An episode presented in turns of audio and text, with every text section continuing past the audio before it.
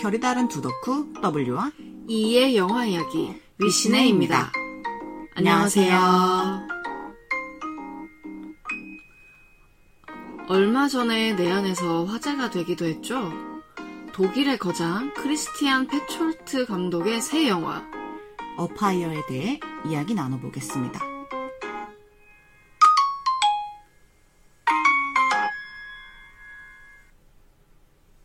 네, 저희가 드디어 2년, 2년 정도 만에 오프닝을 넣었습니다. 네, 원래 W가 계속 오프닝 음악을 넣자고 제안을 했었는데 뭔가 다음에 하면 좋지 않을까라고 하면서 넘긴 게 벌써 어느덧 1년 9개월. 네. 네, 이제는 깔아야 되겠다고 생각을 해서 넣었고요. 네. 마음에 드셨을지 모르겠네요. 네, 저희가 처음이라 버벅였을 텐데, 그래도 양해를 해주시고. 통통 튀는 그런 느낌을 좀 살리고 싶었는데, 음은 어떠셨는지도 좀 궁금하긴 하네요. 영 반응이 신통찮으면 다른 걸로 한번 네. 바꿔보든지 하고요. 네. 앞서 설명을 드리기도 했는데, 오늘 저희가 다루게 될 영화는 크리스티안 페촐트 감독의 영화 어파이어인데요. 저희가 팟캐스트 아주 초반 21년 위 어워즈에서 줄창 언급하기도 했죠, 이 감독님을. 네네. 저희가 굉장히 좋아한다고. 네. 근데 그 감독님이 코로나 시기 때는 저희랑 그 비대면으로 GV를 하셨었는데 드디어 내한을 하신 거죠. 네. 그래서 굉장히 빡빡한 일정으로 GV를 소화하시고 갔는데 거의 연예인인 줄 알았어요. 원래 이렇게 빡세게 하시는 걸까요? 근데 이는 그 연예인에 발맞춰서 그 일정을 올출 그 모든 GV를 다 갔다고 들었거든요. 이게 금요일 밤부터 시작했거든요. 금요일 밤, 토요일 낮, 토요일 밤까지 달리고 나니까 아 일요일은 진짜 힘들더라고요. 눈을 떴는데 다시 영화를 한다는 사실이 약간 끔찍하게 느껴지는 거예요. 아 이거 내가 이렇게까지 가야 될까? 가지 말까라는 고민을 했는데 또 막상 가니까 좋았기 때문에 그때 잠깐 위기였지만 결국 올출을 하게 됐던 것 같아요. 아, 여섯 번 저는 생각만 해도 너무 피곤한 느낌인데 그래서 GV 일정이 나오셨을 때 W는 가장 필요할 것 같은 선택과 집중만 하신 거잖아요. 네. 처음에는 이렇게 많이 하실지 모르고 한다라는 말이 딱 나왔을 때 제일 처음 풀렸던 이동진 평론가와 함께 했던 GV를 잡았는데 그 다음에 막 모든 영화관에서 다 하셨잖아요. 다 하신다는 스케줄이 뜨고 그래서 어 내가 이걸 다 가는 건 좀 아닌데 싶어서 그 중에 마스터 클래스가 있었기 때문에 그것만 유일하게 저는 갔다 왔습니다. 가장 선택과 집중을 잘 하신 거죠. 저는, 저는 그냥 덕후처럼 여섯 번은 다 따라다닌 거고. 근데 감독님이 계속 GV 할 때마다 그 이야기를 하셨는데, 통역가 분도 이거를 똑같은 질문을 계속 반복해서 통역하면 얼마나 지겨우시겠냐고. 그래서 GV는 공통적으로 새로 듣게 되는 사람들이 있으니까 거기에 맞춰서 반복되는 질문이 있는데, 거기에 최대한 매번 다른 요소들을 넣어서 너무 똑같지 않게 답변을 하는 것이 본인의 목표라고 말씀을 하셨고, 여섯 번 들어보니까 실제로 그랬었어요. 그러니까 점점 더 이야기가 첨가되는 느낌이 들었거든요. 그래서 그런 디테일한 차이를 느끼는 재미도 있었어요.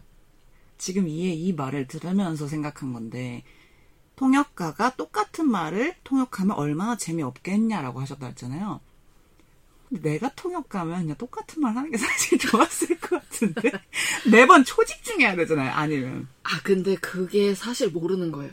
그러니까 아? 처음에 이동진 평론가의 GV를 갔을 때는 독일과 관련된 관계자분들이 많이 와 있어서 페촐트 감독이 말을 할 때 이미 웃고 계셨거든요. 근데 그런 분들이 다른 GV에는 없었을 수도 있겠지만 혹시라도 독일어를 알아듣는 분이 거기 계셨다고 생각해보세요. 그러면 아 이 질문이군 이래서 대충 이렇게 대충 어디 들은 게 있으니까 그 내용을 반복해서 말한다고 했을 때 뉘앙스가 틀리면 그건 또 약간 직업 정신에 위배되지 않을까요?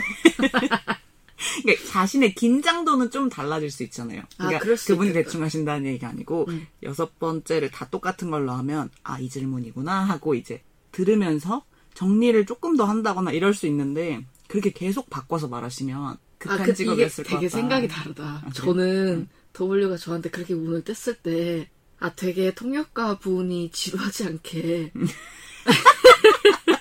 배려를 많이 해주셨구나라는 대답이 나올 줄 아, 알았거든요. 아, 근데 이것도, 아, 근데 그렇게 생각할 수도 있겠구나. 아니, 매번 다르게 말을 해야 되나? 이렇게 생각할 수도 있으니까, 그럴 수도 있겠네요. 만약에 저라면, 제가 통역가라면, 그 상황마다 모든 대답이 다 달라진다는 걸 알았을 때 긴장도가 확 높아졌을 것 같거든요. 음, 이번엔 또 뭘 빼먹을까 어, 이런 생각이 이걸 얼마나 더 집중해야 될까 이런 음, 느낌으로. 그 긴장도 이야기하니까 본격적인 영화 녹음에 앞서서 사실은 네 그렇죠. 저희도 저희도 지금 그 통역가분의 심정을 조금은 이해할 수 있지 않을까요? 이게 저희가 그 앞에 오프닝을 넣겠다는 큰 포부를 가지고 녹음을 했는데 그러다 보니까 시행착오를 겪어서 여러 번 녹음을 했단 말이죠. 중요한 건 이제 뒤에 본편은 딱 한 번에 녹음을 했는데 이걸 이제 삭제하는 과정에서 뭘 잘못 날린 것 같아요. 그래서 오파이어 녹음 초본이 날아갔습니다. 네. 근데 어떻게 딱 정말 그것만 날아갈 수 있는지 수많은 시행착오를 겪은 그 오프닝들은 다 살아있지 않았나요? 네. 정말 얘만 싹 날아가서 지금 저희가 3일 뒤에 다시 모여서 재녹음을 하고 있거든요. 관전 포인트는 그거예요. 이 똑같은 말을 반복하는 통역가 선생님의 기분을 느낄 것인지, 아니면 그 3일 동안 뇌가 완전히 깨끗해져서 처음 이야기하는 기분을 느낄 것인지. 중요한 건 처음보다 두 번째는 더 열심히 하는 위시네가 될 거라는 거. 네. 네. 그래서 이제 지금부터 본격적으로 영화 이야기를 시작을 할 건데, 이 영화가 어떤 내용인지 간략하게 혹시 설명해 주실 수 있나요? 이 영화는 아직 개봉한 지 얼마 안 됐으니까 안 보신 분도 많을 것 같아서 설명을 해드리자면, 네 명의 남녀가 한 숲속의 별장에 모여요. 근데 이 별장에서 사람들은 각자의 이유나 욕망 같은 게 굉장히 충돌하고 있거든요. 그런 가운데 숲속의 저 반대편에서 큰 산불이 났어요. 근데 이 산불이 점점 별장을 향해 다가오는데 점점점 빠밤 줄거리는 굉장히 심플하지 않나요? 네. 근데 그 안에서 이제 관계 형성이라고 해야 될까요? 그 사람과 사람 사이에 뭔가 일어나는 이 텐션? 이런 것들을 좀 집중해서 봐야 되는 영화라고 생각을 하는데, W는 영화를 보신 첫 느낌이 어떠셨어요? 이가 저보다 영화를 먼저 보셨잖아요. 네. 그래서 마스터 클래스가 다 끝나고 나서 저희가 둘이 다른 자리에 있다가 합류를 했는데, 그때 이가 저한테 제일 먼저 물어본 게, 어땠어? 였거든요. 근데 그 어땠어의 이면에는, 너는 이 영화 별로 안 좋아했을 것 같은데? 라는 말이 있었죠. 네, 그러니까 제가 그 어떤 평도 듣고 싶어 하지 않았기 때문에 꽁꽁 숨기고 있었는데, 네. 아, 이거 WC 아닐 것 같은데 라는 생각을 했었거든요. 근데 이의 예상과 반대로 저는 좋았어요. 음. 확실히 저희가 1회 어워즈 때 언급했던 영화들, 감독의 전작들, 온디네 라든가 트렌지디라든가 이런 영화랑은 확실히 달랐거든요.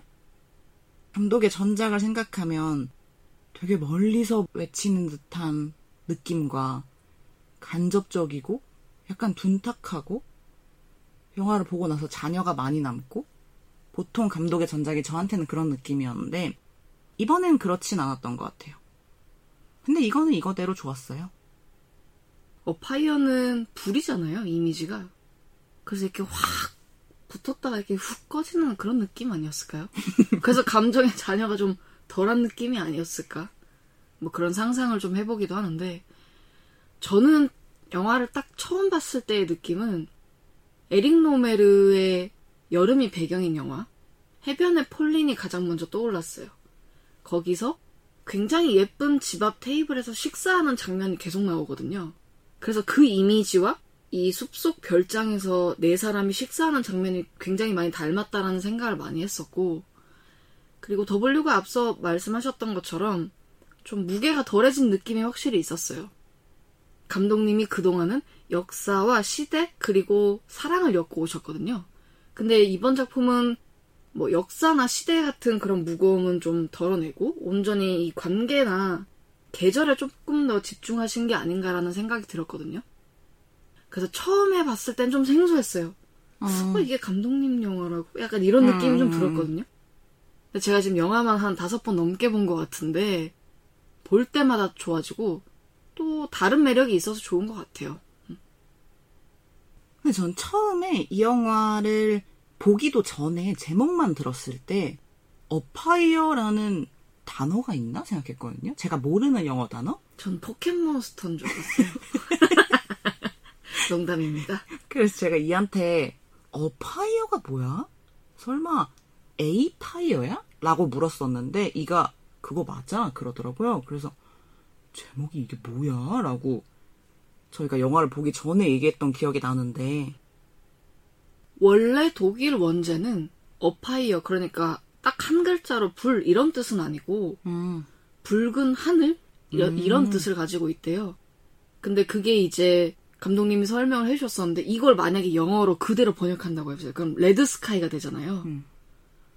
근데 그러면 약간 미국을 침공하는 공산당원 같은 느낌이 드셨대요. 그런 표현을 쓰셨어요, 실제로.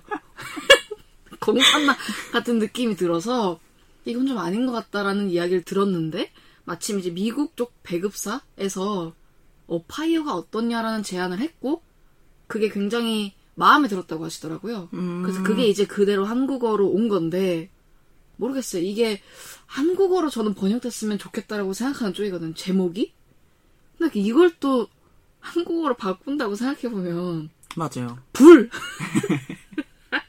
불 한 글자잖아요. 그러면 이것도 좀 이상한 것 같기도 하고 이 영화는 저도 불도 약간 이상하고 Afire도 별론데 불꽃 어때요? 불꽃. 지금 저도 이 얘기를 들으면서 불꽃 생각하긴 했는데 불꽃은 폰트를 굉장히 잘 살려야 어울릴 것 같은 느낌이에요.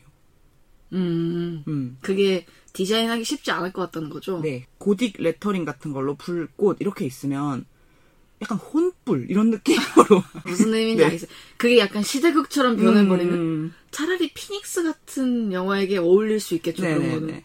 음. 그래서 배급사가 고심을 한 것 같지는 않아요. 요즘 배급사들의 경향이 그냥 영어를 그냥 그대로 네. 읽는 경향이 있으니까 그게 좀 아쉽다. 아무튼 제목에는 그런 비화가 있고요. 근데 W도 그렇고 저도 그렇고 둘 다 공통적으로 이야기를 한 게 그러니까 좋았던 건 맞는데 지금까지의 감독님 스타일이랑은 좀 결이 많이 다른 영화라고 생각을 했잖아요. 네. 그렇다 보니까 GV에서 가장 많이 나왔던 이야기가 어떻게 해서 이렇게 결이 다른 영화를 만들게 되었느냐라는 음. 그러니까 어떻게 만들게 되었는지에 대한 이야기가 가장 먼저 나왔거든요. 이 영화는 운디네를 홍보하려고 파리에 갔을 때 감독님과 파울라 베어 배우가 코로나에 걸렸대요. 근데 그때 굉장히 크게 앓으셨던 것 같아요. 그래서 고열에 시달리면서 잠을 자는데 그때 느껴졌던 열감으로 이 영화의 힌트를 얻으셨다고 하더라고요. 그리고 투병 중에 안톤 체홉의 소설을 읽으셨는데 이 안톤 체홉을 크리스티안 페촐드가 굉장히 좋아하는 것 같아요. 음. 그래서 뭔가 일이 안 풀린다거나 아프다거나 쉴 때라거나 그럴 때 항상 안톤 체홉을 읽으시는 것 같아요. 근데 이 안톤 체홉의 소설 The House with the Mezzanine이라는 단편 소설을 보다가 거기서 주인공인 레온의 시작점이 만들어졌다고 하시더라고요. 근데 이 질문을 정말 정확하게 여섯 번 받으셨거든요. 제가 갔을 때마다 그 질문을 들었으니까. 아까 말씀하셨던 그 안톤 체홉의 소설도 읽으셨던 것 같고, 그 다음에 영화 관계자분한테 에릭 노메르의 DVD를 받으셔가지고 그걸 계속 보셨다고 하시더라고요. 그래서 확실히 그 에릭 노메르의 여름 느낌 나는 그 영화도 감독님한테 영향을 줬던 것 같고, 운디네 파리 홍보를 하고 있을 때 이미 감독님은 다른 작품을 쓰고 계셨대요. 디스토피아 느낌이 나는 작품을 쓰고 계셨는데 한 몇 주 고열을 앓다 보니까 어 갑자기 내가 이러다 죽으면 어떡하지? 음, 음. 그럼 이게 내 마지막 영화면 어떡하지라는 생각이 드셨대요. 그러고 나니까 아 그러면 이런 우울한 디스토피아 같은 이야기 말고 좀 행복한 그러니까 삶을 도닥여주는 그렇게 정확하게 표현하지 않았지만 이렇게 삶을 긍정적으로 보는 영화를 만들고 싶다고 생각을 하시게 됐대요. 음. 그래서 안타깝지만 기존의 그 작품은 폐기를 하고 이 작품을 착안을 하셨다고 하시더라고요. 근데 어파이어와 삶을 긍정적으로 바라보는 마음은 사실 잘 안 붙는 느낌인데. 물론 기존에 비해선 가벼워지긴 했는데. 본인이 행복한 작품을 좀 더 쓰고 싶으셨던 거 아닐까요? 아, 본인이 쓸 때. 아, 피닉스 이런 건 너무 마음이 아프잖아요. 아, 그래. 그러면 이해가 되네요. 네. 그래서 그때 그렇게 생각했죠. 아, 감독님 하고 싶으신 거 다 하시라고. 감독님이 지금 에릭 로메르의 DVD를 봤다는 얘기가 나왔는데, 감독님은 독일의 여름 영화가 계속 본인 승에 차지 않으셨나 봐요. 그래서 프랑스의 에릭 로메르나 기욤 브락이 만드는 영화를 보면 프랑스인한테 여름은 배우고 성장하는 기간, 아동기, 청소년기를 끝내고 청년기로 이제 막 들어가는 통로 같다는 생각을 하셨대요. 기가 막히다 정말. 제가 이걸 듣고 혼자 에릭 로메르한테 가지고 있었던 어떤 일종의 의문이 풀리는 느낌이었거든요. 음, 정말 단 한 문장의 키로 말씀하신 느낌이었어요. 왜 저러나 하는 것들이 약간 해결이 됐다는 네, 거죠. 네. 프랑스의 영화는 그렇다면 미국의 여름 영화는 호러가 아닐까. 근데 그렇게 그러니까 프랑스는 이거, 미국은 이거 이렇게 각자 여름을 대표하는 영화들이 있는데 독일은 독일의 여름은 뭘까를 생각하다가 나온 답이 어파이어인 것 같아요. 그리고 독일의 여름 영화가 없는 걸 더 안타까워 하신 게 아마 나치 때문인 것 같아요. 나치 때문에 독일의 여름 영화가 이렇게 안 나오는 거 아닐까라는 얘기를 덧붙이셨거든요. 네. 1930년대에 일요일의 사람들이라는 영화가 있는데 감독님이 아마 이 영화를 굉장히 좋아하셨나 봐요. 근데 이 영화를 나치 정권에서 싫어했대요. 그래서 그 다음부터 뭔가 여름 영화의 명맥이 끊긴 거 아닐까라고 감독님이 생각을 하신 것 같더라고요. 그쵸. 나치 정권의 눈밖에 나면 그게 더 이상 정책이나 이런 것들로 발전이 안 됐잖아요. 음, 음. 그 이야기는 오펜하이머에도 나오고. 그러니까 여름 영화의 씨가 말라버린 게 아닐까요? 왜 다 노는 이야기잖아요. 그래서 우리도 놀자 이러면서 이 영화를 만드셨나 봐요. 그리고 제목에서 볼 수 있듯이 말 그대로 불을 모티브로 한 영화거든요. 하지만 불이 직접적으로 거의 나오지 않는다는 게 굉장히 특징적이에요. 물론 나디아의 원피스나 아니면 데비트가 끌고 온 트랙터 같은 차가 붉은색이었다는 점을 생각해보면 붉은 이미지가 아주 없는 건 아닌데 그 처음에 끌고 온 차도 빨간색이었죠? 네, 경차 네. 같은 거, 네. 그래서 그 정도가 붉은 이미지를 줄 뿐이지 아주 직접적으로 불이 계속 등장하진 않거든요. 대신 뒤에서 다시 이야기하겠지만 그 상황을 사운드로 표현한 게 가장 인상적이었어요. 저는 이 영화의 불에 관련된 얘기를 GV에서 들었을 때 가장 인상적이었던 게 불에 타는 동물을 촬영한 씬이었거든요. 누군가가 질문을 한 게 아니고 감독님이 의문을 가져서 스스로 얘기를 하셨던 거예요. 그러니까 그게 무슨 얘기냐 하면 극 중에서 산불이 나니까 동물의 몸에 불이 붙는 씬이 나와요. 그래서 멧돼지가 불에 타서 죽어 있는 씬을 클로즈업으로 보여주는 씬이 나오죠. 근데 그 얘기를 하면서 이거를 그 앞에 유럽에서 홍보를 먼저 하셨을 테니까 유럽에선 다들 기자들이 처음 한 질문이 그래서 그 멧돼지는 CG로 하신 거예요? 진짜 하신 거예요? 라는 질문을 먼저 하셨대요. 근데 희한하게 한국에는 그런 질문이 아직까지 하나도 들어오지 않았다. 라는 의문을 감독님이 표하시니까 모더레이터가 아, 한국의 관객들은 영화적으로 훈련이 많이 돼서 이미 그것이 다 CG이고 동물들은 뭐 안전하게 촬영을 했을 것이다. 라는 걸 알고 있을 거예요. 라고 약간 수습을 하셨거든요. 근데 저는 진짜 100% 확신하는데. 아니요. 동물 촬영이라는 의문을 아예 가지지 않았을 거라고 생각하거든요. 그러니까 걔가 CG던 진짜 탄 거든 그러니까 그거에 대한 의문을 아예 갖지 않는 전작의 운디네에서도 금붕어가 수조가 팍 터지면서 이제 바닥에서 팔딱거리는 씬이 나오는데 그때도 기자들이 그래서 그 금붕어는 살았나요? 라는 걸 물어봤다고 해요. 그 저는 그 얘기를 들으면서 아 진짜 한국은 일정 부분에서 아직 멀었 아직 먼 부분이 있구나라고 생각을 했거든요. 우리나라는 확실히 동물권이 낮고 만약에 제가 GV에서 그 질문을 하면 아 쟤는 시간도 없는데 아, 지금 저쟤좀 뭐하는 애야. 저 나중에 후기 올라와요 막. 그 동물 동물 질문한 놈 누구야? 이러면서. 그러니까 지금 감독의 철학이 중요하지 여기서 멧돼지가 어떻게 되는지를 왜 얘기해 시간 아깝게 이런 얘기가 분명히 나왔을 거거든요. 근데 사실 그 촬영하는 것도 감독의 윤리관이나 철학이 들어가 있는 내용이죠. 음. 근데 저는 이제 그 얘기 들으면서 약간 나쁘끄러웠거든요. 아 진짜 그랬겠네. 그러니까 기자님은 확실히 수습하신 말을 하셨다고 확신했고, 근데 사실 저는 그 어떤 의심도 없이 CG라고 생각했기 때문에 저희 같이 안 앉았잖아요. 그래서 옆에 있는 모르는 사람한테 너무 CG 같지 않았나요? 이랬거든요.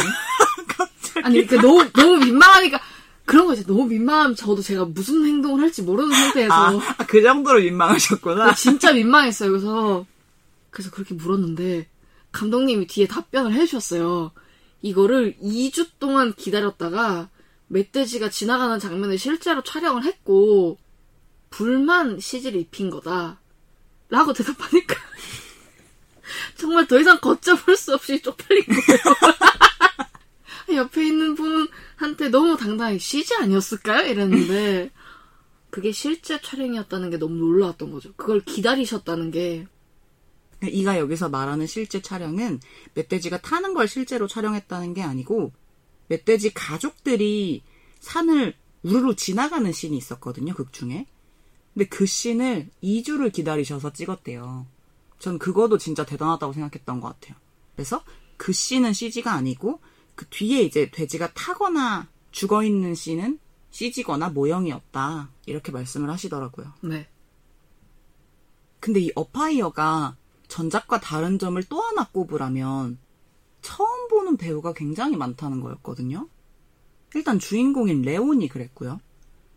인명구조원으로 등장하는 데비트도 초면이었고 레온과 같이 휴가를 온 예술학교 다니는 친구였던 펠릭스도 그랬죠.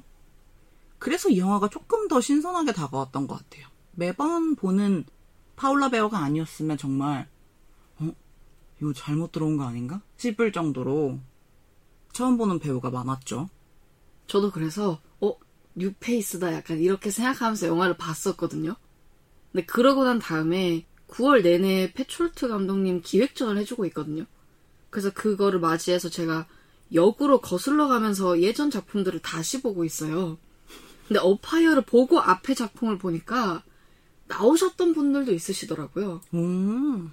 그 인명구조원 데비트와 편집장 헬무트는 각자 운디네와 트렌짓에서 카페 직원으로 나오거든요. 오. 그 단역이긴 하지만 어쨌든 출연을 하셨던 분들인데 신분 상승을 한 거죠. 그러니까 비중이 좀 더 늘어난 거죠. 네네네.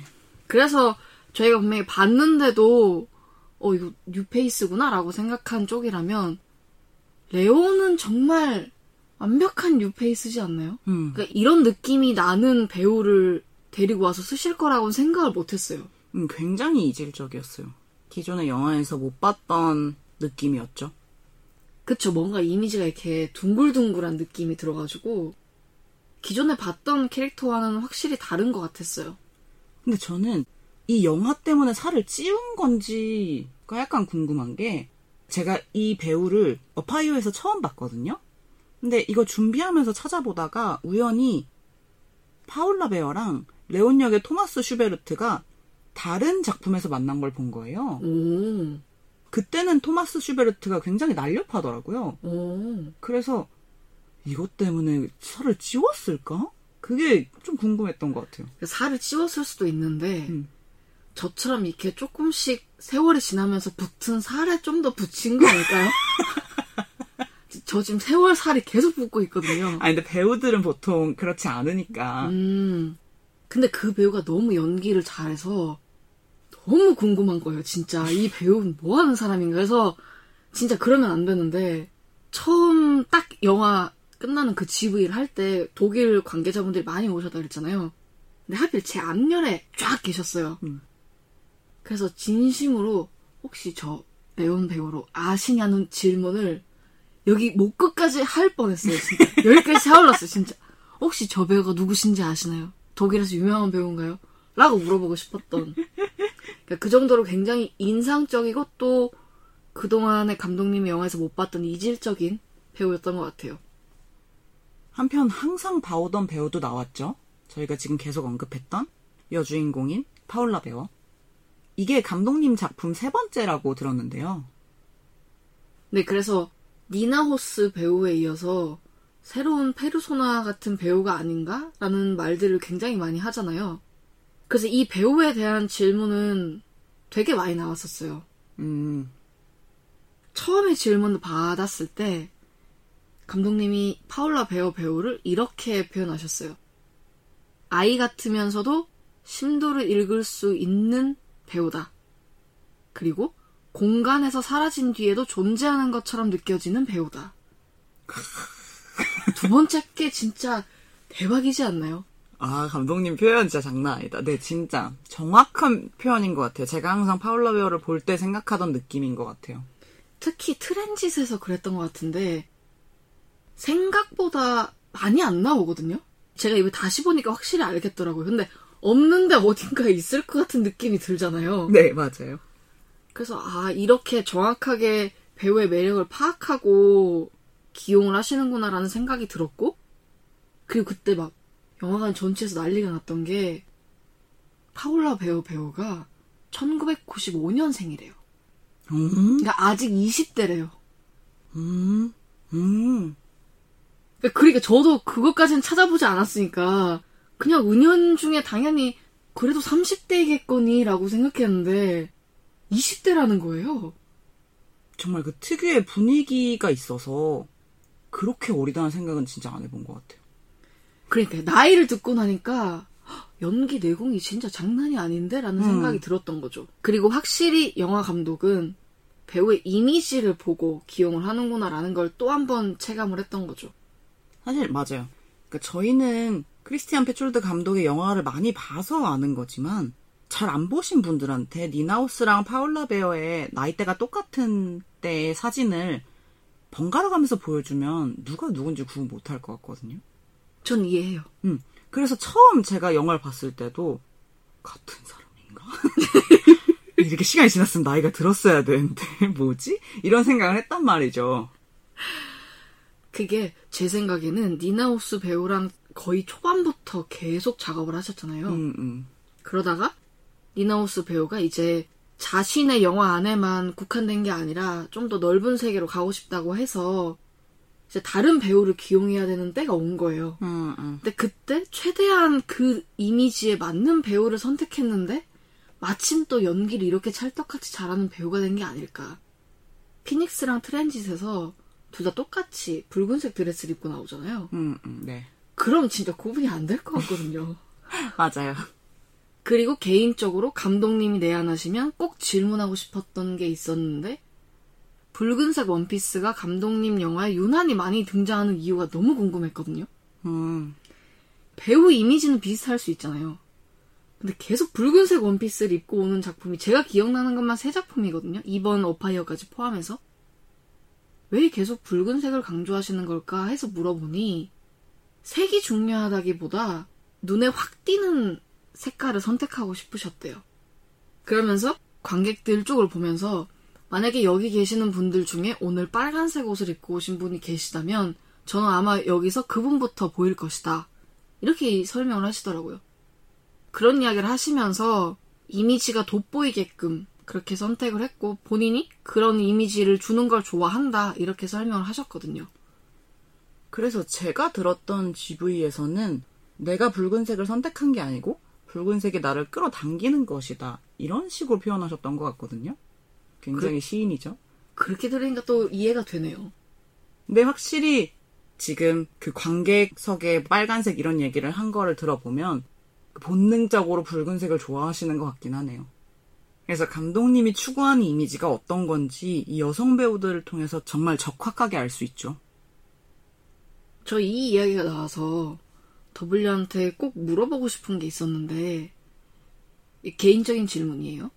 더블유는 영화 감독이 계속 같은 배우를 쓰는 게 좋으세요? 아니면 매번 새로운 배우를 쓰는 걸 조금 더 선호하세요?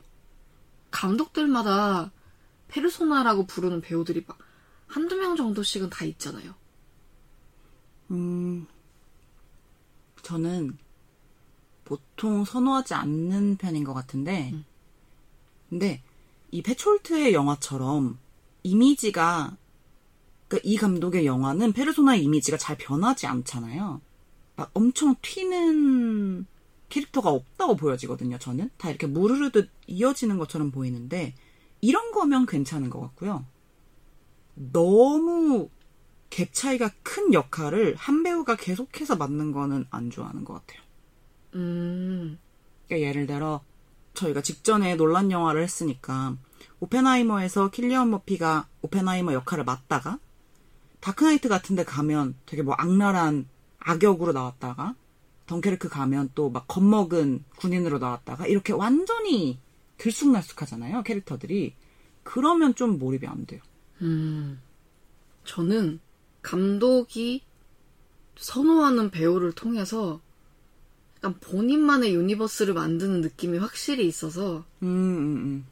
계속 나왔던 배우가 나오는 게 그렇게까지 막 거부감이 느껴지거나 그렇진 않고 아까도 설명을 드렸듯이 감독은 본인이 원하는 이미지를 가진 배우를 선호하기 때문에 이게 연기력이랑은 크게 상관이 없는 것 같아요. 연기는 본인이 directing하면 된다고 생각하시는 것 같고 대부분.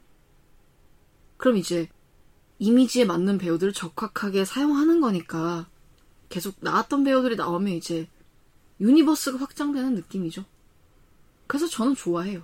음, 저는 지금 말했던 것처럼 캐릭터의 갭 차이가 너무 커지면 몰입이 안 되는 것 같아요. 초반에. 음. 집중하는데 시간이 좀 걸린다는 거죠. 그 네. 캐릭터에게. 네, 왜냐면 저번에도 본 사람이고 내가 아는 얼굴이고 저번에 어디서 나왔는지 다 봤으니까 그게 너무 반복되면 자꾸 앞에 캐릭터들이 생각이 나서 그들이 연기를 잘하든 말든 그거에 몰입하는데 시간이 좀 필요한 것 같아요. 유일한 예외는 에올 정도 아닐까요? 왜요? 왜 우리 유일한 예예요? 거기서 에블린 온갖 종류의 에블린이 나오잖아요. 전혀 딴소리 아니에요? 아니 그렇게 생각하면 그럴 수도 있죠. 그 놀란 세계관 안에 그 똑같은 얼굴 한 배우가 여- 이 세계에선 이걸 하고 있고 저 세계에선 저걸 하고 있고. 아, 본인은 그걸 universe라고 생각한다고 하셨으니까. 음. 아, 근데 집중이 안 된다는 것도 어느 정도는 이해가 돼요. 근데 이제 이 영화를 보고 나오신 분들이 공통적으로 하는 이야기가 있어요. 영화를 보고 거울 치료를 했다. 그 남자 주인공인 레온을 보면서 아주 극혐하며 아 저게 뭐야 하는 사람들의 후기와 아까 말씀드렸다시피 나를 되돌아보게 했다라는 후기가 굉장히 많았거든요. 저는 거울 치료를 하는 쪽이었어요. 마감을 앞둔 레온을 보면서 아 내가 저렇게 하고 있구나라는 생각이 들었거든요. 아마 더블유는 아시겠지만 제가 마감을 앞두고 있을 때 상태가 딱 저렇거든요. 저를 둘러싼 모든 것들이 다 불안해서 시간이 있고 없고는 중요한 게 아니에요. 그냥 다른 거에 아예 집중을 할 수가 없어요. 그래서 펠릭스가 같이 지붕 좀 고치자라고 말했을 때 그거 다음에 하면 안 돼라고 말하는 게전 너무 이해가 되는 거예요. 계속 그거 하면서도 마감 생각할 것 같고 뭐 밥 먹으면서도 그 생각할 것 같고 이렇게 불안이 계속 도사리고 있기 때문에 근데 그게 이제 남들 눈에 저렇게 보였다는 거잖아요. 근데 저는 레온의 상태가 너무 절절히 이해가 되지만 멀리서 지켜보니까 어 약간 극혐인데 이런 느낌이 들면서 약간 반성을 하게 됐어요. 저는 약간 다른 부분이지만 저도 역시 거울 치료가 된 부분이 있었고요. 저는 초반 레온이 숨어서 누군가를 약간 훔쳐보는 씬이 있잖아요. 그때 거울 치료가 확 됐었던 것 같아요. 사람을 숨어서 보시나요? 제가 어렸을 때 가까웠던 어떤 사람을 우연히 횡단보도를 기다리다가 만난 적이 있거든요.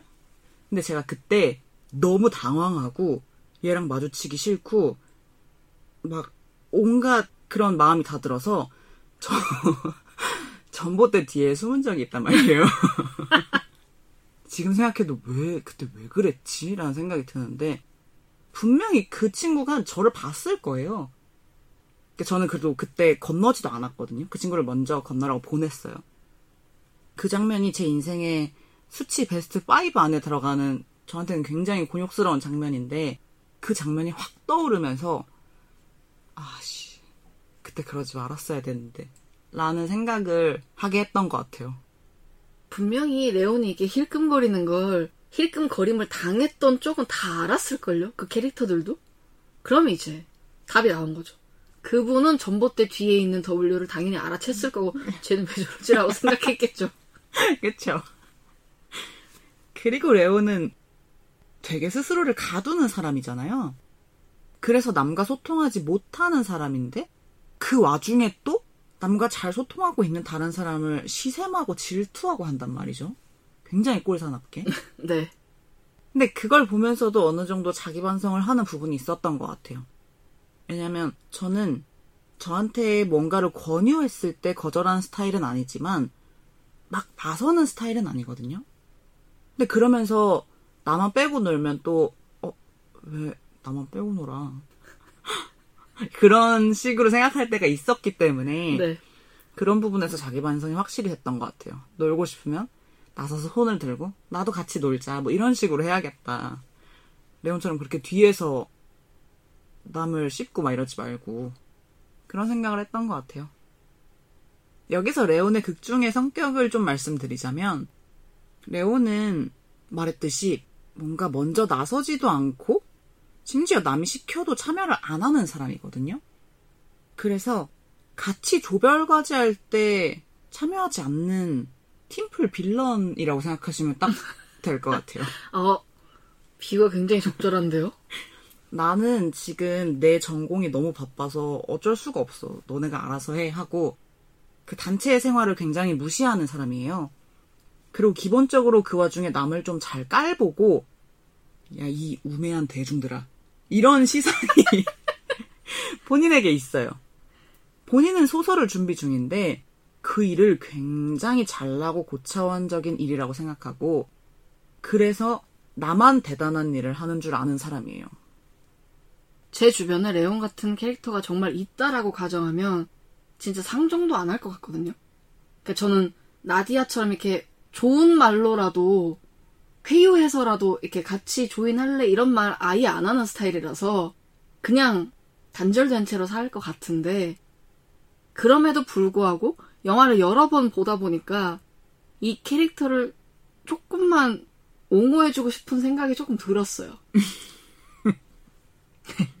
물론 원래 그의 성격은 그런 사람일 테니까 거기에 대해서 옹호를 해주고 싶진 않은데 약간 뭐 하나에 집중하면 다른 걸 잘 못 보는 사람인 것 같아요. 음, 너무 제 이야기 같아서 공 이걸 뭐라 그러죠? 빙의한다 그러나요? 네. 저 그런 면도 없지 않아 있긴 한데 그러니까 그런 성격이라는 게 제 눈에는 좀 보였던 것 같고 근데 그게 하필이면 그 숲 속에서 여럿이서 같이 지내다 보니까 그게 더 두드러져 보이는 것 같다는 생각이 좀 들었어요. 아마 그 별장에 가지 않았으면 그냥 집에 혼자 틀어박혀 있었겠죠?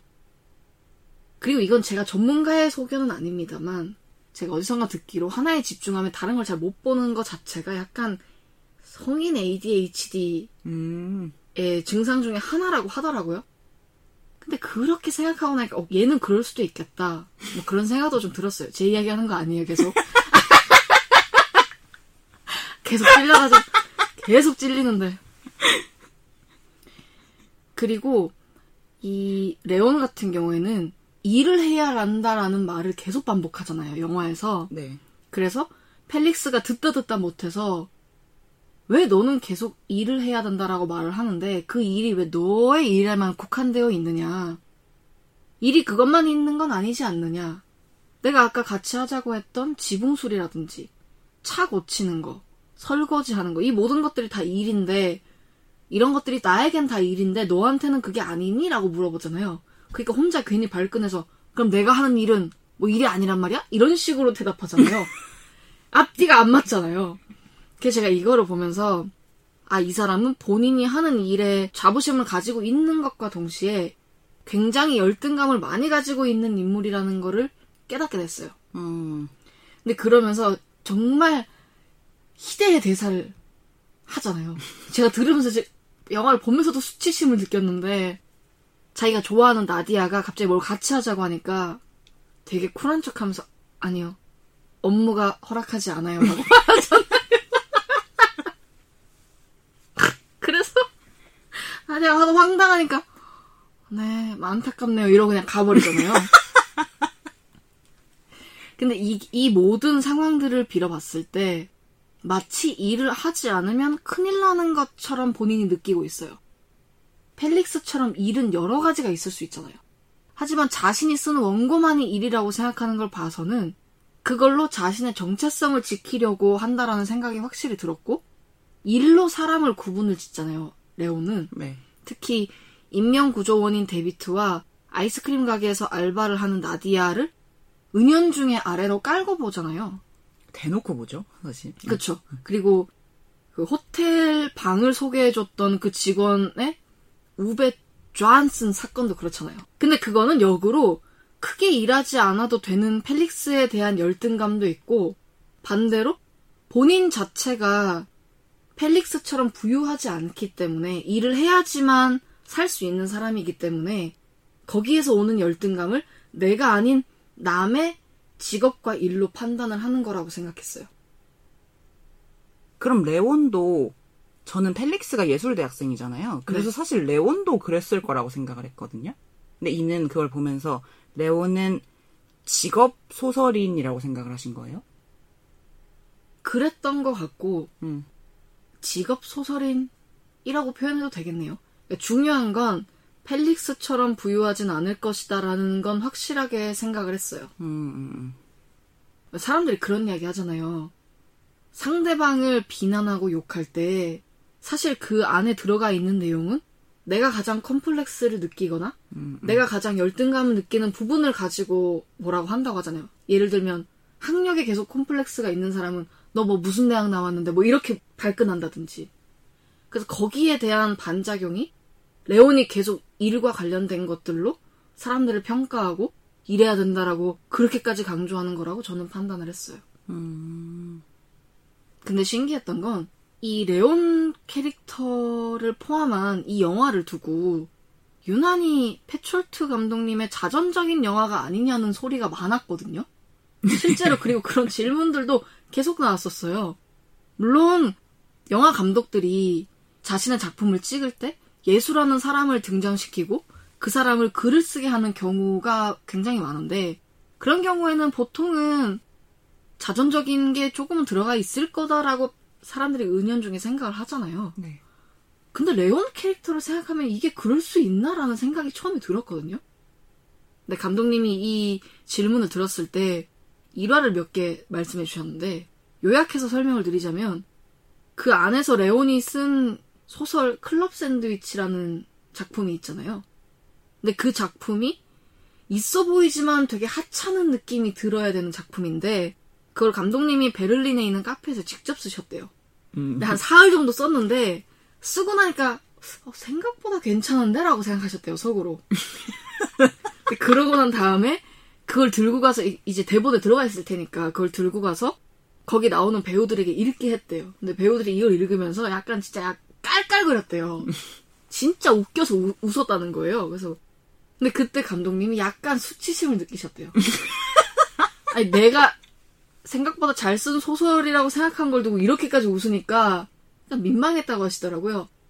근데 그때 본인이 레, 레온의 성격을 가지고 있구나라고 생각을 하셨고 음. 그리고 이 클럽 샌드위치를 큰 마음 먹고 나디아에게 보여주잖아요. 그러니까 본인 입장에서는 그게 사랑이었는데. 사랑의 징표였는데. 근데 그거를 읽은 나디아가 멀뚱히 서가지고 그 종이를 주면서 재미없어요? 라고 그러니까 재미없는지는 본인이 더 잘 알잖아요. 이런 식으로 딱 한마디 혹평하고 사라지거든요. 그쵸. 그래서 레온이 열받아가지고 아우 저 아이스크림 알바녀 이러면서 막 간단 말이죠. 근데 원래는 나디아가 평가를 할 때 그렇게 한 줄로 끝내는 게 아니라 한 페이지짜리였대요. 원래 대사는. 근데 나디아 역할을 맡은 파울라 배우 배우가 그걸 읽더니 감독님한테 진짜 대놓고 이야기했대요. 이거를 나디아가 이렇게 이야기할 리가 없다. 이거는 남자들만 이렇게 이야기를 한다. 구구절절. 뭐 무슨 평론을 덧붙여 가면서 그래서 아예 삭제했대요. 근데 그때 약간 마상을 입으셨다고 하시더라고요. 그래서 그때도 아 내가 레온 같은 성격이 있구나라고 생각하셨대요. 음. 그래서 어느 정도는 본인의 성격이 들어간 자전적인 이야기가 아닌가라는 생각이 들었다고 하시더라고요. 저는 근데 진짜 눈꽃만큼도 생각하지 않았던 거라서 감독이 오히려 일정 부분 그런 면도 있다고 인정할 때 놀랐거든요. 물론 우리가 지금 우리의 일화를 말했듯이 누구나 각자 찌질한 마음이 있으니까 그런 의미에서 감독이 인정을 하신 것 같은데 저는 기본적으로 감독이 스스로 그렇다고 해도 감독이 그런 사람은 아닐 거라고 믿는 쪽인 것 같아요. 진짜 레온 같은 사람이면 배우가 그렇게 얘기했을 때, 난, 아니? 그러면 자기 의견을 더 얘기하고 그랬을 거거든요. 레온 같은 반응을 했겠죠? 네. 아, 나는 레온 같다. 응, 응. 이게 아니고, 뭔 소리야? 약간 이렇게 됐겠죠? 어디 배우가? 감독한테? 충분히 그럴 수 있겠네요. 네. 저는 감독님이 영화에서 이 레온의 성격과 상태를 연출로 보여주는 부분이 너무 좋았던 것 같아요. 특히 저는 파리 소리와 레온의 옷으로 그걸 많이 느꼈는데, 레온이 보통 예민하거나 뭔가 신경이 계속 거슬리거나 안팎으로 집중을 전혀 하지 못할 때 레온 주변에 벌레 소리가 계속 나거든요. 네. 근데 이게 레온이 평온한 상태일 때는 안 나는 거예요. 그래서 아, 연출 진짜 잘했다 생각한 게 제가 소리에 민감한 편이어서 영화를 보는 내내 그 벌레 소리가 레온만큼 저도 죽겠는 거예요. 거슬렸어요? 네, 굉장히. 그래서 저 실제로도 뭐 어디 숲에 놀러 갔을 때 자꾸 귓가에 벌레가 앵앵된다고 하면 계속 그게 반복되면 나중에 못 참고 제 귀를 막 때린단 말이죠. 막, 아! 이러면서. 자기 기싸대 개 네. 때리는 거예요? 성격 파탄자처럼. 그래서, 아, 레온이 지금 진짜 미치기 일보 직전의 상태이구나라는 그 부분이 너무 확 와닿았고, 그리고 영화에서 배경이 여름이고, 별장에 지척에 바다가 있다 보니까, 이 주요 인물들이 밥 먹듯이 수영을 하러 가고, 심지어 그 레온을 제외한 다른 남성 둘은 거의 상의탈의가 디폴트인 것처럼 옷을 입지 않고 등장하잖아요.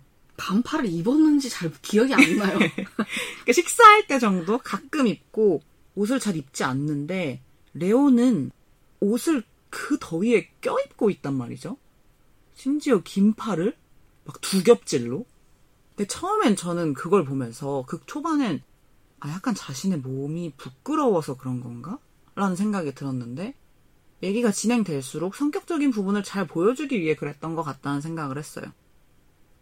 GV 중에 누군가가 계속 영화에서 창문이 열려 있던데 이건 어떤 의미가 있을까요? 라는 질문을 하셨는데 영화가 정말 그렇거든요. 모든 게 열려 있는 상태고 감독님 표현으로는 바람이 통하는 상태라고 하셨어요. 근데 레온한테만 그게 아예 통하지 않는? 레온은 진짜 막혀 있는 상태 그 자체였던 것 같아요. 맞아요. 그 막힘이라는 단어를 들으니까 생각을 했던 게 소설가는 사람을 봐야 되는 직업이잖아요. 얼마 전에 저희가 구병모 작가님 소설 출간 기념으로 토크를 보러 왔었을 때 그때도 작가님이 사람을 많이 본다는 이야기를 하셨었거든요. 근데 잘 쓰는 만큼 잘 보는 게 중요한데 신기하게도 레오는 사람을 잘 안 보는 것 같은 느낌이 드는 거예요. 이 영화에서. 음, 음. 특히 이제 펠릭스가 예술학교에서 바다를 주제로 한 포트폴리오를 제출하라고 했을 때 바다에서 실컷 놀다가 레온이랑 돌아갈 때쯤 조언을 구하잖아요. 그때 내가 바다를 주제로 한 포트폴리오는 사람의 뒷모습을 찍는 거를 했으면 좋겠다라고 말을 하면서 사람 이야기를 계속 꺼내는데 그 레온이 반응한 건 그거였어요. 바다인데 바다가 없다.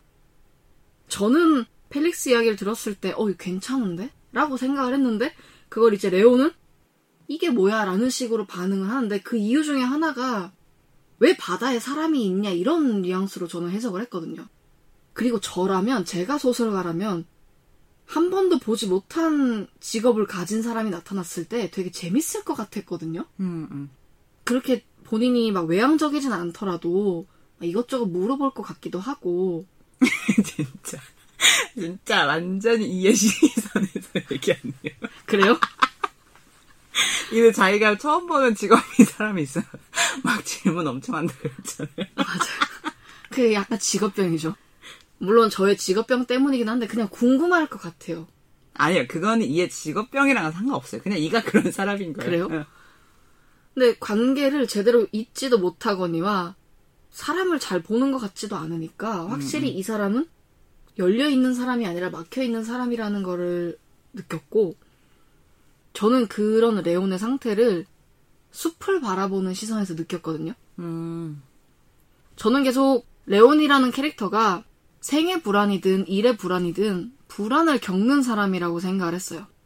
그렇기 때문에 감독님이 이 사람에게 들리는 사운드를 유난히 불안을 증폭시키는 방향으로 설정을 했다고 생각을 했거든요. 그래서 파리소린 당연하고 숲이 사실 어떻게 보느냐에 따라 다른데 맨 처음에 펠릭스가 떠나고 남겨진 상태에서 이 레온이 숲을 지나가면서 느낀 건 불안한 상태였잖아요. 음, 음. 갑자기 막, 깍! 뭐 이런 소리가 나서, 뭐지? 뭐 이렇게 본다든지. 근데 저라면, 제가 숲을 갔으면, 아, 녹색이네, 피톤치드네? 뭐 이러면서 이렇게, 공기라도 한번 마시고, 숲 한번 더 보고 이런 느낌이었을 것 같은데, 음. 그러니까 적어도 이렇게까지 막, 갑자기 뭐가 튀어나올 것 같은 정도의 불안을 느끼진 않았을 것 같다는 생각이 들거든요? 물론 사람마다 다르겠지만. 그래서 저는 이 숲에서 들리는 사운드로 스스로 불안을 느끼는 레온을 보면서 아, 이 사람은 되게 뭐든지 다 불안해하는 상태구나라고 저는 생각을 했던 것 같아요. 음. 그리고 W가 말씀하셨던 그 파리 소리라든지 이런 소리들은 스스로 불안한 상태이기 때문에 모든 것들이 다 소음으로 들린다고 생각을 했어요. 음. 그러다가 실제로 그들이 있는 장소에까지 산불이 번지게 됐잖아요. 그러면서 모든 숲이 다 타버리고 그 과정에서 데비트와 펠릭스는 숨을 거두게 됐고 그러고 나니까 모든 숲이 다 타버린 뒤에는 아무 소리가 들리지 않는 거예요. 죽음만이 도사리는 정막? 그러니까 나의 불안이 이런 식으로 끝나버린 느낌? 나의 불안이 자의로 끝난 게 아니라 상황적으로 갑자기 종결됐다는 의미인가요? 네, 그런 것도 있는데 계속 이 어떤 주인공을 괴롭히고 있는 소리나 소음이 있다면 이게 해결돼야 되잖아요, 뒤에는. 네. 근데 그게 잘 해결돼서 나한테 파리 소리도 더 이상 들리지 않고 소음이 끝났다 이런 느낌이 아니라 재앙 같은 산불이 등장해서 걔가 다 태워버리는 바람에 정막이 된 거잖아요. 네. 그래서 산불로 아무 소리가 안 들리게 되는 결말이 되니까 이 레온 입장에선 그 상황이 좀 가혹하다고 저는 생각을 했던 것 같아요. 레온에게? 네. 음. 잘 모르겠어요. 제 이야기에 공감을 해주신 분이 계실지는 모르겠, 모르겠습니다만 있죠. 네. 주인공과 소리만 생각을 해서 곱씹어 봤을 때 그런 느낌이 들었고 사실 이거는 패철트 감독님이 이번 영화를 찍으면서 그리고 또 다른 영화들을 찍으면서 눈으로 보이는 걸 찍는 것만큼 사운드에도 신경을 되게 많이 쓰신다고 하시더라고요. 음. 거기에서 힌트를 얻은 거기도 한데 그래서 이 영화는 눈으로 보는 것보다 들리는 거에서 더 예를 들면 옆방에서 들리는 정사신 소리라든지 이런 것들로 더 큰 수치심을 느꼈을 거고 뭔가 되게 앞에서 사부작 파리를 게- 계속 이렇게 눈으로만 보여줬을 수도 있는데 W의 신경을 거슬리게 할 만큼 사운드를 잘 넣은 거잖아요. 네네. 그러니까 그런 식으로 불안을 더 강조하는 방법도 사운드로 표현을 한 게 굉장히 인상적이라고 생각을 했어요. 음, 그러니까 이미지가 구체적으로 나오지 않는데도 저는 그 사운드를 들으면서도 이게 상승했다가 하강하는 걸 제 안에서 이미지를 그릴 수 있었다고 표현해야 될까요? 음. 그런 것들도 있었어요. 저한테는 이게 이 얘기가 신선한 것 같아요. 저는 이해가 안 돼서요? 아니 농담이에요. 그러니까 애초에 저는 초반 숲이 나왔을 때도 제가 그 상황이면 불안을 느끼는 건 당연한 일이거든요. 어, 그래요? 왜냐면 원래 가던 길로 가지 않고 있었고 차를 버리고 그러니까 날 보호해 줄 게 아무것도 없는 상태에서 무거운 짐을 메고 여기가 맞아? 맞아? 하는 길로 가고 있었는데 펠릭스가 잠깐 사라졌잖아요. 그러면 내가 아무것도 모르는 상황에 놓여져 있을 때 조그만 바스락 소리가 나도 아유 씨 뭐야 이거 곰 있는 거 아니야? 막 이런 생각을 할 것 같거든요. 아, 제가 약간 너무 천진난만했던 거 아닐까요? 뭐, 저 그, 계속 그 상황에서 그 생각했거든요. 뭐 언젠가 오겠지. 굳이 뭐 내가 걸어갈 필요가 있나? 여기 있으면 되겠지라고 생각했거든요. 그런 시선 차이일 수도 있겠다. 그리고 상승과 하강의 이미지를 사운드로 느꼈다고 말씀을 하셨는데 그것도 신선했던 것 같아요. 저는 사운드로는 그런 이미지를 잘 못 느꼈던 것 같거든요. 음. 저는 그걸 사운드보다 불로 조금 더 느껴서 빨간색이 보통 상징하는 게 뭐 열망, 욕구 이런 것도 있으니까 그런 모든 게 막 활활 타오르다가 딱 쟤만 남았을 때 색도 장면에서 빨간색에서 무채색으로 변하고 크기 자체도 어마어마한 산불에서 진짜 조그만 재로 변하고 그 지점에서 변화를 느끼면서 저는 그때 그냥 아 되게 사랑이라는 게 참 걷잡을 수 없지만 그러다가도 저렇게 허망하게 져버리는 감정이구나 라는 생각을 했던 것 같아요.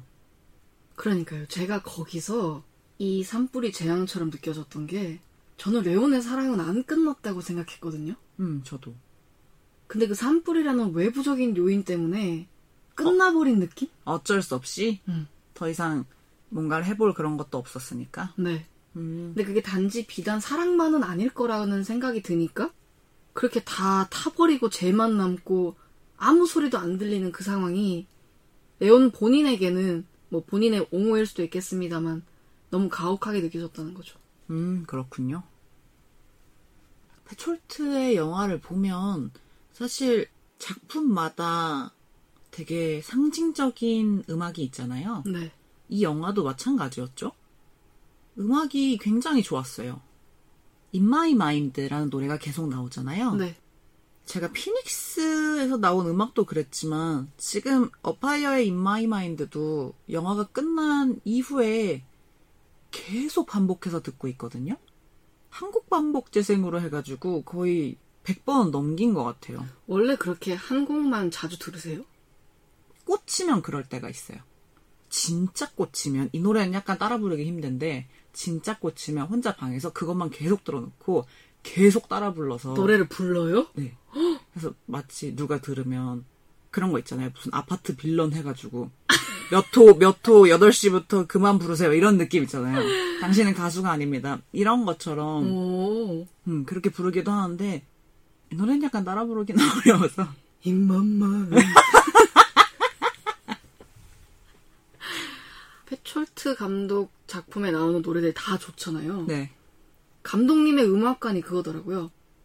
내가 음악을 너무 좋아하기 때문에 음악을 많이 넣지 않는다라는 주의였어요. 음, 음. 이유는 음악이 많이 안 나와야 한참 안 듣다가 들었을 때 그 음악이 훨씬 더 좋다는 걸 느낄 수 있기 때문이다라고 답변을 하시더라고요. 그쵸. 그리고 이번에 어파이어에서 거의 주제곡처럼 쓰인 이 In My Mind라고 하는 노래는 원래 처음에는 이 노래를 쓰실 생각이 없으셨대요. 이것보다 훨씬 더 오래된 약간 레트로풍의 노래를 쓰고 싶어 하셨던 것 같은데 근데 그 노래를 선정을 하게 되면 약간 늙은이가 하는 약간 늙은이가 하는 젊은 친구들의 이야기 같은 느낌이 들 것 같았대요. 지난 여름을 추억하는 네, 그런 네, 네. 느낌으로. 근데 지금 이 어파이어에 나온 친구들은 다 젊은 실제 지금 20대 같은 느낌이 들잖아요. 좀 더 그런 느낌을 주고 싶어서 그 음악을 처음에 골랐다가 고사하시고 다시 무슨 음악을 할지 고민하던 차에 라디오에서 이 음악을 듣고 음. 오 괜찮은데 라고 생각을 했는데 이게 또 본인만의 생각일 수도 있다고 생각할 수 있잖아요. 그래서 따님에게 들려줬대요. 음. 따님도 괜찮다고 해서 이 노래를 선택하게 됐다고 하시더라고요. 근데 굉장히 탁월한 노래였던 것 같아요. 네. 오프닝 딱 암전되고 영화가 시작할 때부터 힘만마인 이러는데 가슴에 이렇게 훅 오는 느낌 있잖아요. 이미 그냥 배우들 이름 깔리는데 이렇게 훅 와닿는 거 쉽지 않은데 그런 느낌이 들었었고 그리고 마지막 부분에 거의 결말에 가까워졌을 때 나오는 노래는 류이치 사카모토의 안다타인데 다 타버린 다음에 일어나는 일들을 이 음악에 깔려서 진행이 되는데 음. 그것도 영화의 분위기와 굉장히 잘 어울린다라고 생각을 했어요. 그래서 음악을 좋아한다고 하시더니 고르는 능력이 굉장히 탁월하신 분이시다. 그런 생각을 많이 했었죠. 이 In My Mind 가을에 듣기 정말 좋은 노래거든요. 음. 그래서 이 영화를 보지 않으신 분들도 In My Mind는 한번 검색해서 들어보셨으면 좋겠어요. 근데 분명히 이 노래 좋다고 하시는 분들이 계실 것 같아요. 영화랑 상관없이 진짜 그 정도로 꽂혔어가지고 음, 저 같은 마지막 입새 취향이라면 분명히 좋아하실 거예요. 마지막 입새 취향이요? 제 음악 취향을 두고 한 친구가 넌 참 마지막 잎새 같은 노래를 좋아하네? 라고 했었거든요. 네. 분위기 있고 groovy한 잔잔한 노래를 좋아하시는 분들은 분명 좋으실 테니까 한번 들어보세요.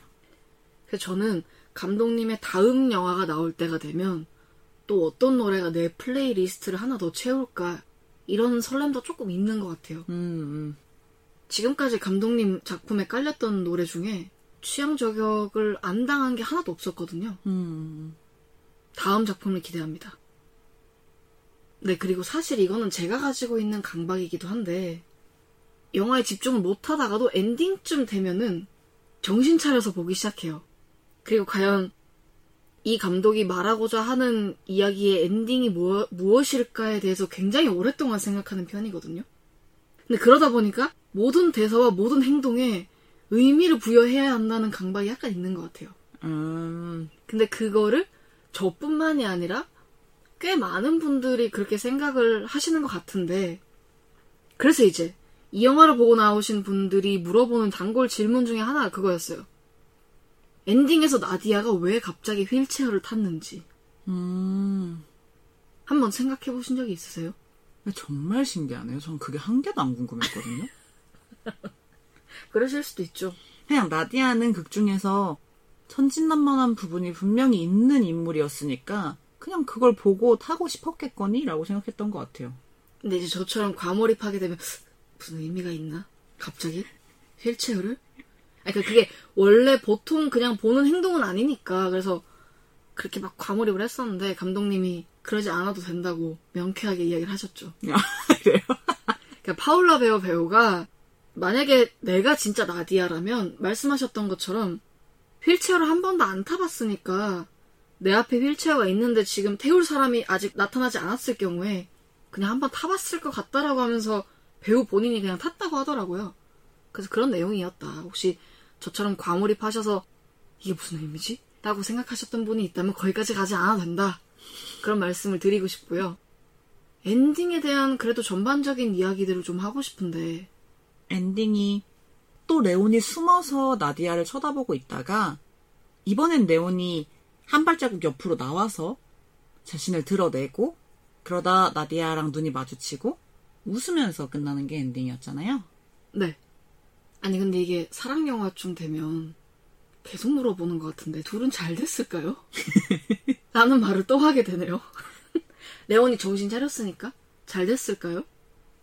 어, 저는 일단 레온이 정신을 차려온지는 모른다고 봤고 나디아는 저한테 되게 속을 알 수 없는 인물이었거든요. 음. 그래서 저는 후반부엔 극단적으로 사실은 레온이 만들어낸 환영인가? 라는 생각을 하기도 했어요.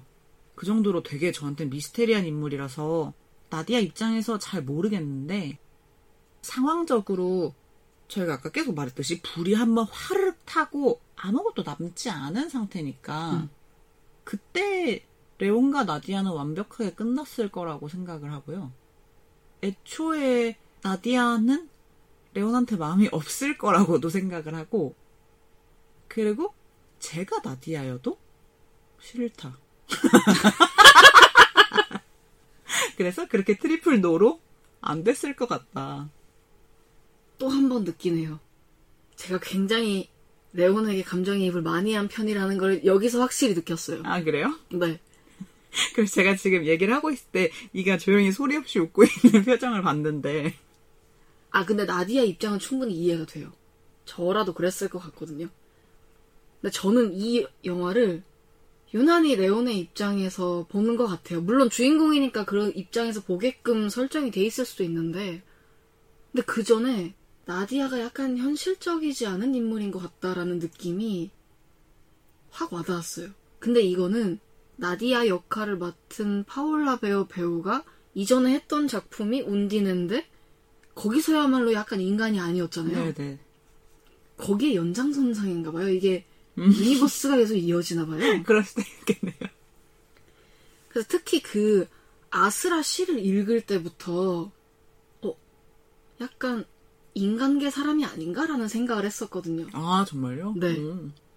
그래서 이렇게까지 갈 것 같다가 너무 저의 해석이 이게 또 땅을 디지 못하고 이렇게 붕 뜨는 느낌이 드니까 정신 차리자 인간일 수도 있다라고 생각을 했던 것 같고 제가 왜 계속 저는 레온에게 감정을 이입했냐고 말씀을 드렸냐면 엔딩에서 그러니까 W는 그럼에도 불구하고 레온이 숨어 있었다에 조금 더 방점을 두셨잖아요. 음, 네. 그쵸. 그러니까 이런 상황이 일어난 뒤에도 숨어 있다가 또 몰래 봤네라고 해석을 하신 거잖아요. 근데 저는 거기서 그 친구가 앞으로 나가서 결국 나디아와 눈을 마주치고 처음으로 이 사람이 제대로 웃는 모습을 보여줬다고 생각을 했거든요. 음, 카메라가 클로즈업 해서 이 사람이 웃는 걸 딱 제대로 찍어준 거의 최초의 장면이라고 생각을 했거든요. 이 사람이 웃지 않은 건 아니지만. 그래서 레온이 사실상 처음으로 웃었다여서 제 안에서는 아 드디어 반성을 했구나. 아, 네. 그런 의미에서 이 영화는 여름 영화이기도 하고 사랑 영화이기도 하지만 이 레온이라는 캐릭터의 성장 영화이기도 하겠구나라는 생각을 저는 했었던 것 같아요. 음, 음, 그러니까 그 산불이 모든 걸 다 태워버렸다는 게 자신의 이전의 그 과오들. 과오들이라고 표현해야 될까요? 무슨 열등감, 거기에서 비롯된 잘못된 관계들, 그게 원치 않게 다 끝나버리긴 했지만, 거기에서부터 이제 다시 숲이 자라나는 것처럼, 본인도 본인만의 싹을 다시 키우는 거죠. 음, 근데 그와는 별개로, 저는 사랑이 그렇게 쉽게 끝나지 않을 거라고 생각하는 쪽이라, 나디아가 레온을 좋아했었느냐의 문제는 조금 다른 결인 것 같고, 전 어디까지 레온의 입장에서 봤으므로 그의 사랑은 안 끝났다고 생각하는 쪽이라 어, 저도 그건 그래요. 다시 정신 차린 상태에서 다시 한번 그녀에게 다가가지 않았을까라고 해석을 했어요. 이 의견에 보태자면 그 불에다가 자신의 잘못된 관계나 그런 걸 다 묻고 새로 싹이 나지 않을까라고 해석하셨다 그랬잖아요.